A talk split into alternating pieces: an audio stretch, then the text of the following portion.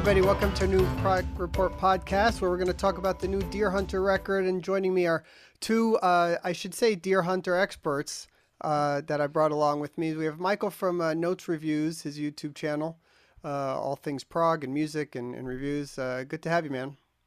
Hey, glad to be here.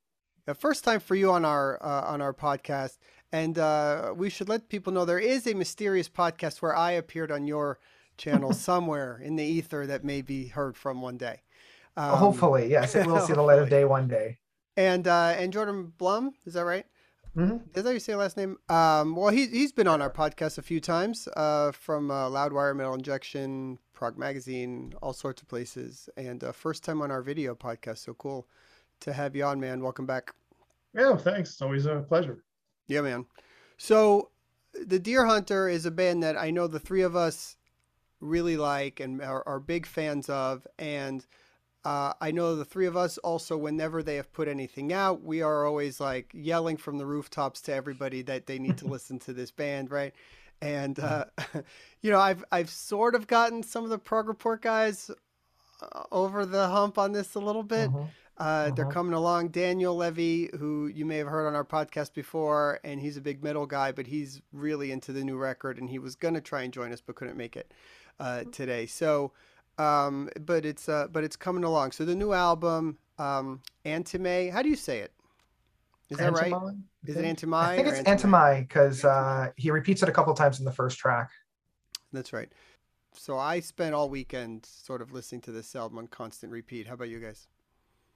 Yeah, the exact same. My partner and I took a trip to um, the southern points of Georgian Bay in Ontario, and throughout the entire vacation, this is all I was listening to. Yeah.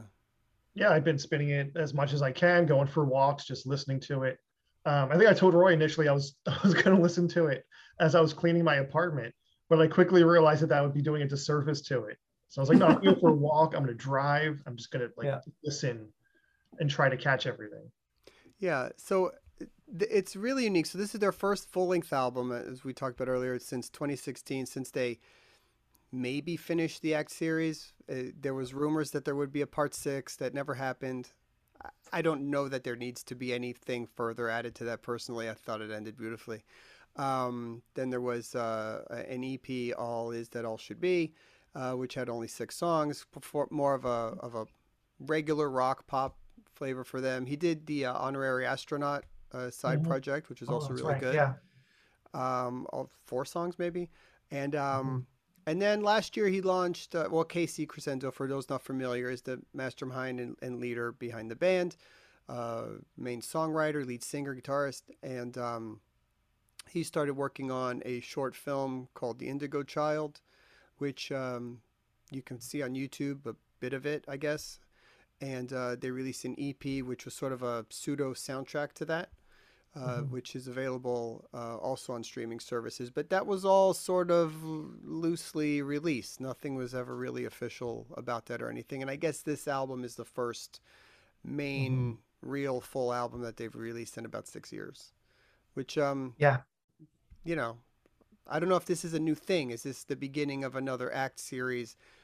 I think it's intended that there's more coming yeah i mean especially with how this album ends so abruptly um, and i have heard whispers that there is like a continuation in the works um, but yeah i mean i i can see casey spending a lot more time in this world because this was the the way that i've interpreted it like this is the map, the atlas, the setting that the Indigo Child takes place. So we have the individual of the Indigo Child, the little film that came out with it with the soundtrack. So we see this world from an individual's point of view, but now we're seeing it from a bird's eye view. And we can now fill in with different stories and different things that happen within it. Yeah, I actually pulled up an interview from Prelude Press of, of Casey saying the record is solely focused on world building and right. initially, like I, I remember hearing that it was connected to Indigo, but I, you know, it, it, albums like this take a long time to digest and to, you know, connect. So I didn't hear it, and I didn't know, I don't know the Indigo Child that well either. Um, but I was talking to my friend Nick, who like loves this album, and he said the first thing that they say on the album, they they chant Indigo, they chant right. the three syllables, and I was like, oh, I didn't even catch Yeah. that. Now, Yeah, one of the many things you fi- you figure out later as you're listening. now I was like, Yeah. how did I not hear that? Um, but yeah, so I'm sure there'll be there'll be more. And I was wondering if it was just an issue with like my version that it ends abruptly. But uh, so I'm glad to hear that it's it's meant to just kind of cut. Yeah, and I don't know if whatever comes out next will pick up right on the same note. Um, I mean, that'd be kind of interesting. Um, but yeah, I mean, in terms of world building, like one of my other main passions is Dungeons and Dragons. So like I'm loving this whole world building aspect and actually having again like a soundtrack for this environment that they're in and all the different, I guess, layers of this lost city state uh, is really intriguing for me. Yeah, so I, you know, I'm not one of these uh, people when I listen to a record. First focus is on the whole story.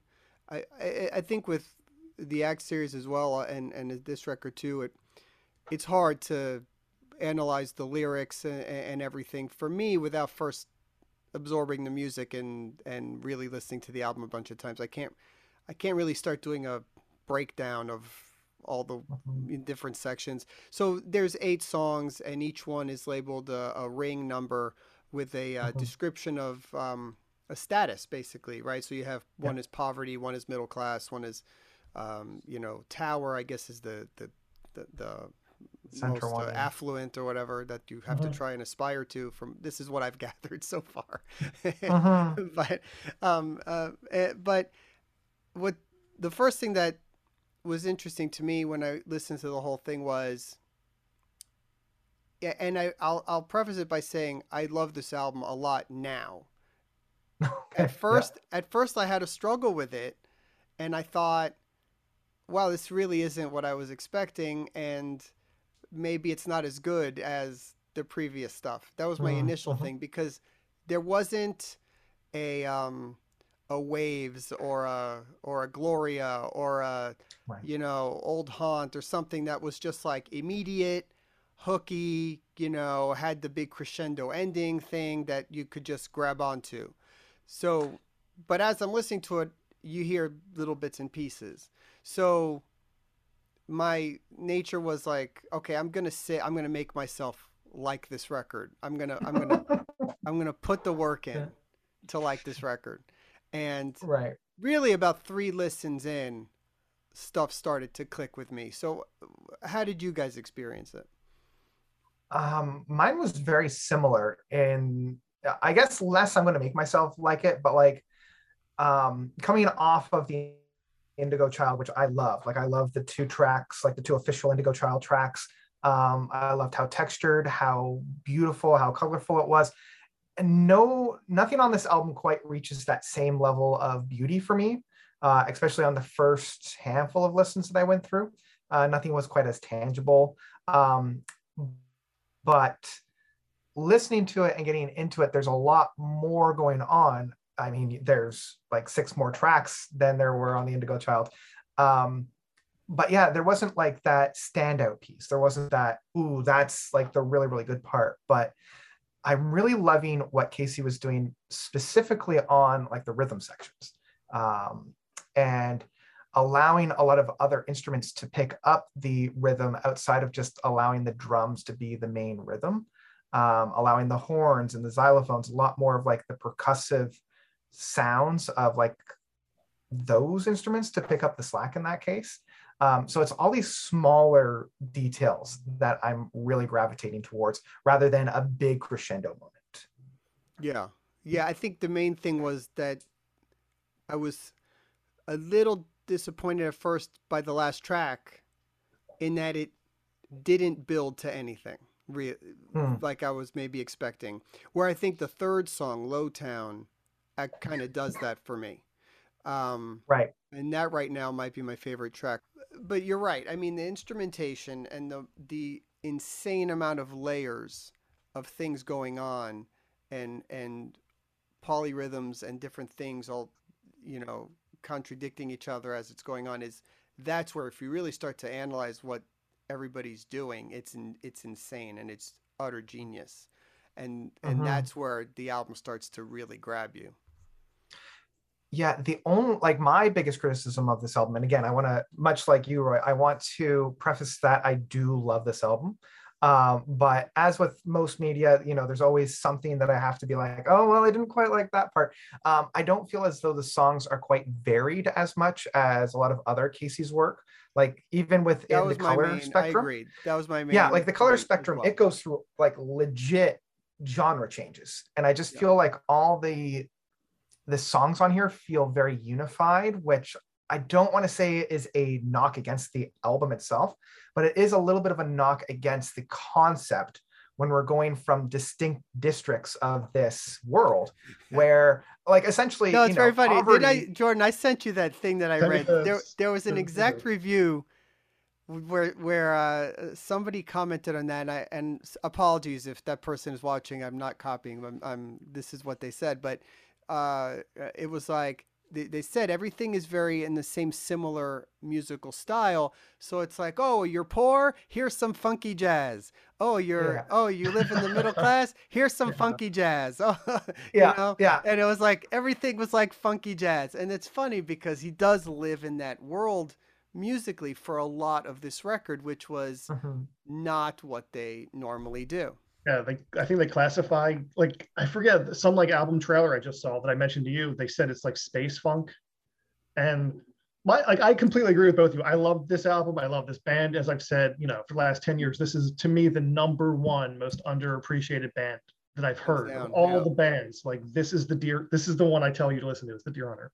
Um, but yeah, my first few listens too was I thought I heard. I my initial re- reaction was I just heard the same song eight times, hmm. which, you know, all great albums take time to build. If you know exactly how you feel about it the first time through, it's there's not much to it. Um, and yeah, I mean, for me, I'm I'm big into concepts. I'm big into conceptual continuity. That's my thing. And I still like feel that the first time I heard Act Five, going for a walk, hearing how you know a moon away comes back at the at a beginning and then it you know builds and builds and then you come back to that theme at the end like my jaw dropped and i told so many people i can't believe what i've just heard. This uh-huh. doesn't have a moment like that and it, i don't know if it needs to. I don't know if it's going for the same epic scope. So i don't want to like compare it and judge it you know by what it's not doing. Um, but for me as of now i definitely prefer the acts over this. Um, uh-huh. and again i love it. I don't want to make light of it. I don't want to joke about it and maybe this is just how I hear things and I'm weird. But I but this the, album reminds me of Crash Bandicoot. I don't know if that's like weird, but certain okay. melodies, I okay. Hear, I hear like I feel like I I'm can hear it to, though. You know what I'm talking about? Like this kind of tropical. I, I have no reference to that, but no, I know exactly what you're it, talking about, and I can I can definitely hear it. Yeah, yeah, I couldn't help it. I was like, I don't want to associate it, but I imagine Crash Bandicoot running on a beach with some yeah well, especially especially with like ring four of patrol yeah. like i can hear yeah. some of the like beginning notes of even like diddy kong racing and crash bandicoot like all yeah. those like those yeah um banjo kazooie is another one that i can definitely hear that kind of like funk rhythm section on it and it's not a knock against it it's just you know i i often associate things like that and my first mm-hmm. reaction too alongside that was like whenever I tell people about the Dear Hunter, I'll say like there's there's a few other bands that remind me of them, but none reach the same level. One of them, maybe the mm-hmm. most well-known one, is Kindo or the Reign of Kindo. That w- I, yeah, Reign of Kindo. There's a lot of that, and I think a lot Which of that comes good. from the voice similarity there. Um, yeah, and more of like the funk R and B. But the last song, Tower, is very Kindo. Yeah, uh, sounding to me. Um, um, reminds me of the Family Crest too, if anybody knows them. Yeah, yeah. And uh, Dirt Poor Robins in a mm-hmm. sense. So it's, yeah. it's all like, you know, if you like the Dear Hunters and you never heard those bands, please, you know, check them out too. Mm-hmm. It's tough um, because I mean, the Act series albums, if I don't, I came into them backwards. So, right, I started mm-hmm. really with five and then, and then worked right. my way backwards. I don't know if I would have felt as uh, obsessed with all of them if I heard just the first one and then mm-hmm. waited two years. Yeah. And then, you know, they're great but I find them even more great because I almost literally heard all five albums in the, a span right. of a couple of months. Yeah. So yeah, that's an amazing experience, and they all connect, and it's this massive undertaking that they did, which was mm-hmm. over ten years. if that's what he's building here, that's going to be phenomenal. And we just Yeah. don't know that yet. Um, Yeah. So the comparison there is really unfair. It's tough. Um, yeah it's you it's know. almost as though we're approaching uh like i'm thinking of it from a literary standpoint and it would be like approaching um somebody who has written like the lord of the rings series right with the whole Yeah. act series and all that and then being given the Silmarillion uh and all the maps and being like okay so here's a world and it doesn't really have any kind of a narrative flow in terms of the world but it's the world um, and so it's a very different listening experience because it's not a narrative flow that we're following it's literally the different areas Yeah, it kind of reminds me too. And again, going off on a weird like pop culture tangent, but it kind of reminds me of how like people are complaining about the current MCU. Not to go too far into all that, but of like everyone knew what the whole like Infinity War saga was, and that's like the acts. And here it's like we're just at the start of this new phase. We don't know which melodies are going to come back later, if any. We don't know what the the overarching um, plan is, so it's it is kind of hard to judge but I think even with like not not not our complaints, but just our observations about it, even if we're like at least for me saying that I don't like it as much as the act stuff, that's like saying you know silver isn't as good as gold. Like compared to what else is going on in music today, this is still like Mhm. The, the Yeah, greatest. there's a good chance this year. ends up being my favorite album of the, Yeah. of the year. As I may not sound like that. I think we're just trying to point out as we're starting this is just how we're comparing it to the previous band's work. I mean, that's and that's its Yeah. own discussion. But in a vacuum, this album has so much going on that it's just every time you listen to it, and I don't know, I'm on my 20th listen, who knows at this point yeah uh, um, I'm still hearing other layers of background vocals coming in and another xylophone passage over here and you know uh, whatever else is going on. And i'm in awe of that part of it that his mind works in such a way to a- able to arrange so much stuff. Um, Mhm.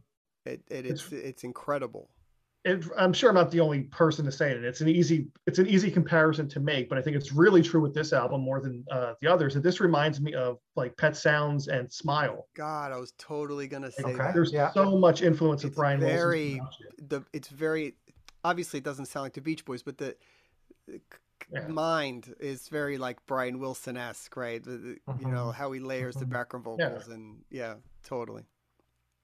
Yeah, I agree. Um, any favorite songs so far? Oh, that's that's tough because um, kind of what we've already said is that they all feel so similar, even though they're all so very complex and whatnot. I think it probably the longest track of Luxury, uh, Ring Three. Um, just like I love how it starts off almost like a Hamilton passage, like uh, this kind of hip hop sings talk aspect, but then it really brings this like very punchy, very potent uh, aspect to the actual track itself. Um, and he keeps wavering back and forth. Like it feels very much kind of like a big show tune number. Um, for me, that's the standout track. Um, and it's not just because it's the longest one, because I love long tracks, uh, but I also just love where the track goes. Like it is kind of all over the place, really playing with the idea of luxury. Uh, but I also love how right at the like we have this idea of luxury from a top down, like, hey, look what we can do with luxury. Like, isn't it great? Isn't life amazing? But then it's also looking at it from like an individualistic kind of a point of like, hey, those who are living in luxury don't know what they have. And why can't other people just pull themselves up from the bootstraps and get themselves here? So I like that it both it it really dissects what it means to live in luxury. Uh, I like and I just en- love the showing that. ending. So that second half of the song to me is the Mhm. most Dear Hunter esque part of the record. Yeah. Um, y- Yeah, yet it, it's it reprises the first song, I think. and yet it plays over like a basic steel drum Caribbean feel, which is bizarre Mhm. as, as anything.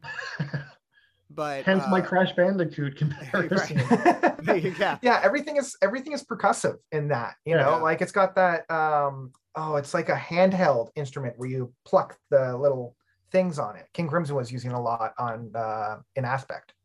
But but then really kind of out of nowhere and seamlessly the ending goes into this weird kind of dance, you know, cha-cha slide kind of thing at the end, which mm-hmm.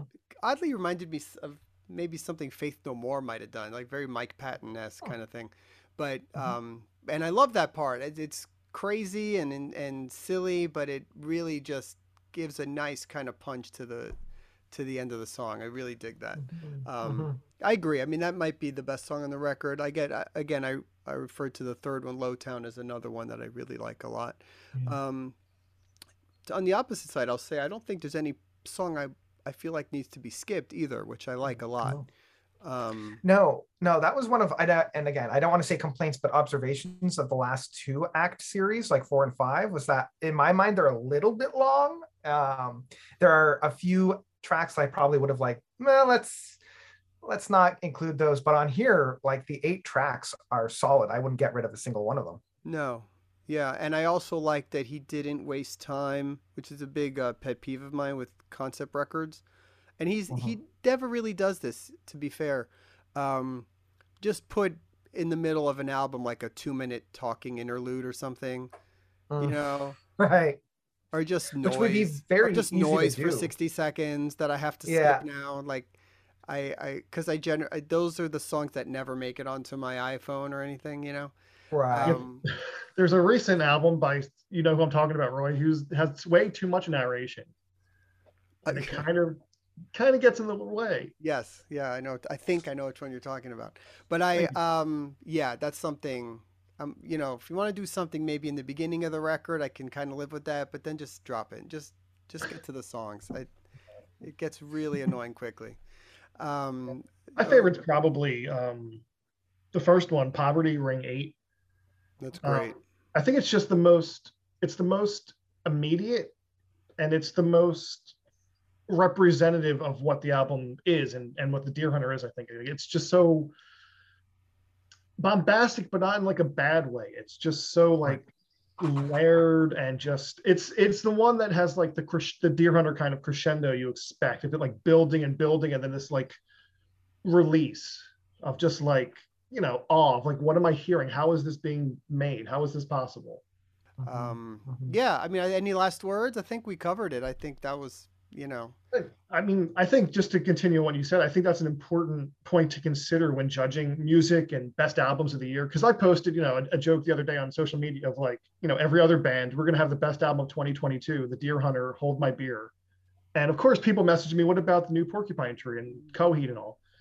Mm-hmm. and I, I mean i don't know. We're, we're halfway into the year. I don't want to compare anything but I think those bands, especially Porcupine Tree, for as great as it is that they came back and all, there's nothing on the new Porcupine Tree album that I think is new necessarily. It's all great. Yeah. It's but it's it's all familiar, which is not a bad thing or a good thing. But I think with the Dear Hunter, it, as you said, like this sounds familiar, but it's a new kind of thing from them. And I think you automatically get more points, at least with me, if you're not just you know doing the same thing you're you're not straying from who you are but you're yeah, pushing i mean I, again i think yeah. that that's uh, uh, more credit to him he didn't create a second act series with this it, yeah. it sounds uh-huh. like the dear hunter but it is absolutely different enough yeah. where where it takes some getting used to which was where my initial listening was was was all was that it was just okay am i liking this I, let me see where this goes um but um, yeah it'll yeah. I think for me it'll be um, really telling how all these albums are sitting with me by november. Yeah. um, like after the initial rose tinted glasses start to pale a little bit um, i wouldn't be surprised if this one keeps giving me more and more. Um, and that's something that we've already discussed just how complex and layered it all is. Yeah. Yeah i mm. think um, i like the porcupine tree record a lot but I haven't found myself returning to it as much. Yeah. Um, yeah, outside of maybe one or two tracks, I I haven't really returned to it all that much. I don't dislike anything of it. I just mm-hmm. that's the simplest way I can talk about it. Yeah. I like it. It's good. I don't dislike anything on it. I haven't been Mhm. putting it on as much as I thought I would. Yeah. You know what no, you're getting fair. with it, whereas this, you didn't know what you were getting with it. Mhm. Yeah. Yeah. Uh, and to kind of echo what you were saying there, Jordan, uh, this definitely feels like a new chapter.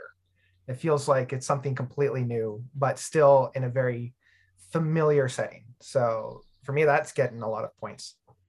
Yeah.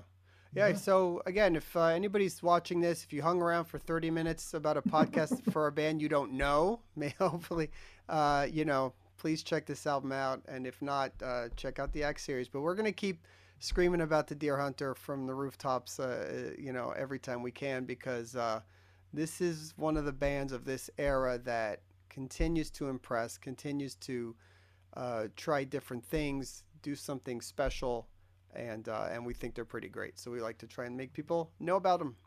Uh, guys, thanks for joining. This was fun. I hope to have you guys back on again and uh, discuss something else. Yeah, I'd love that. Yeah, it'd Cool. be great. All right, I gotta run. Talk to you guys later. Yeah. Yep. Bye.